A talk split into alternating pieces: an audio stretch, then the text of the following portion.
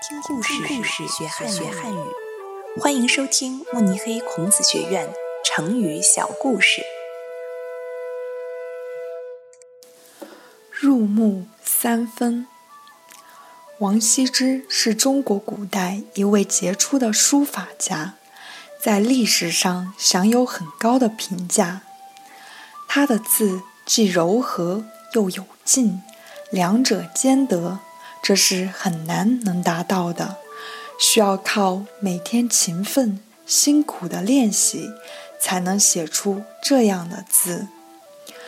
有一天，王羲之把字写在木板上，拿给刻字的人照着雕刻。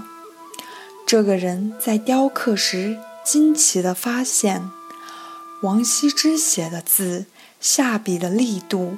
竟然渗透木头三分多。没过多久，这件事就在当地传开，入木三分也就成了每个人都知道的成语了。用毛笔在木板上写字，而笔迹还能透进三分的深度，这是怎样的人才能做到的啊？于是。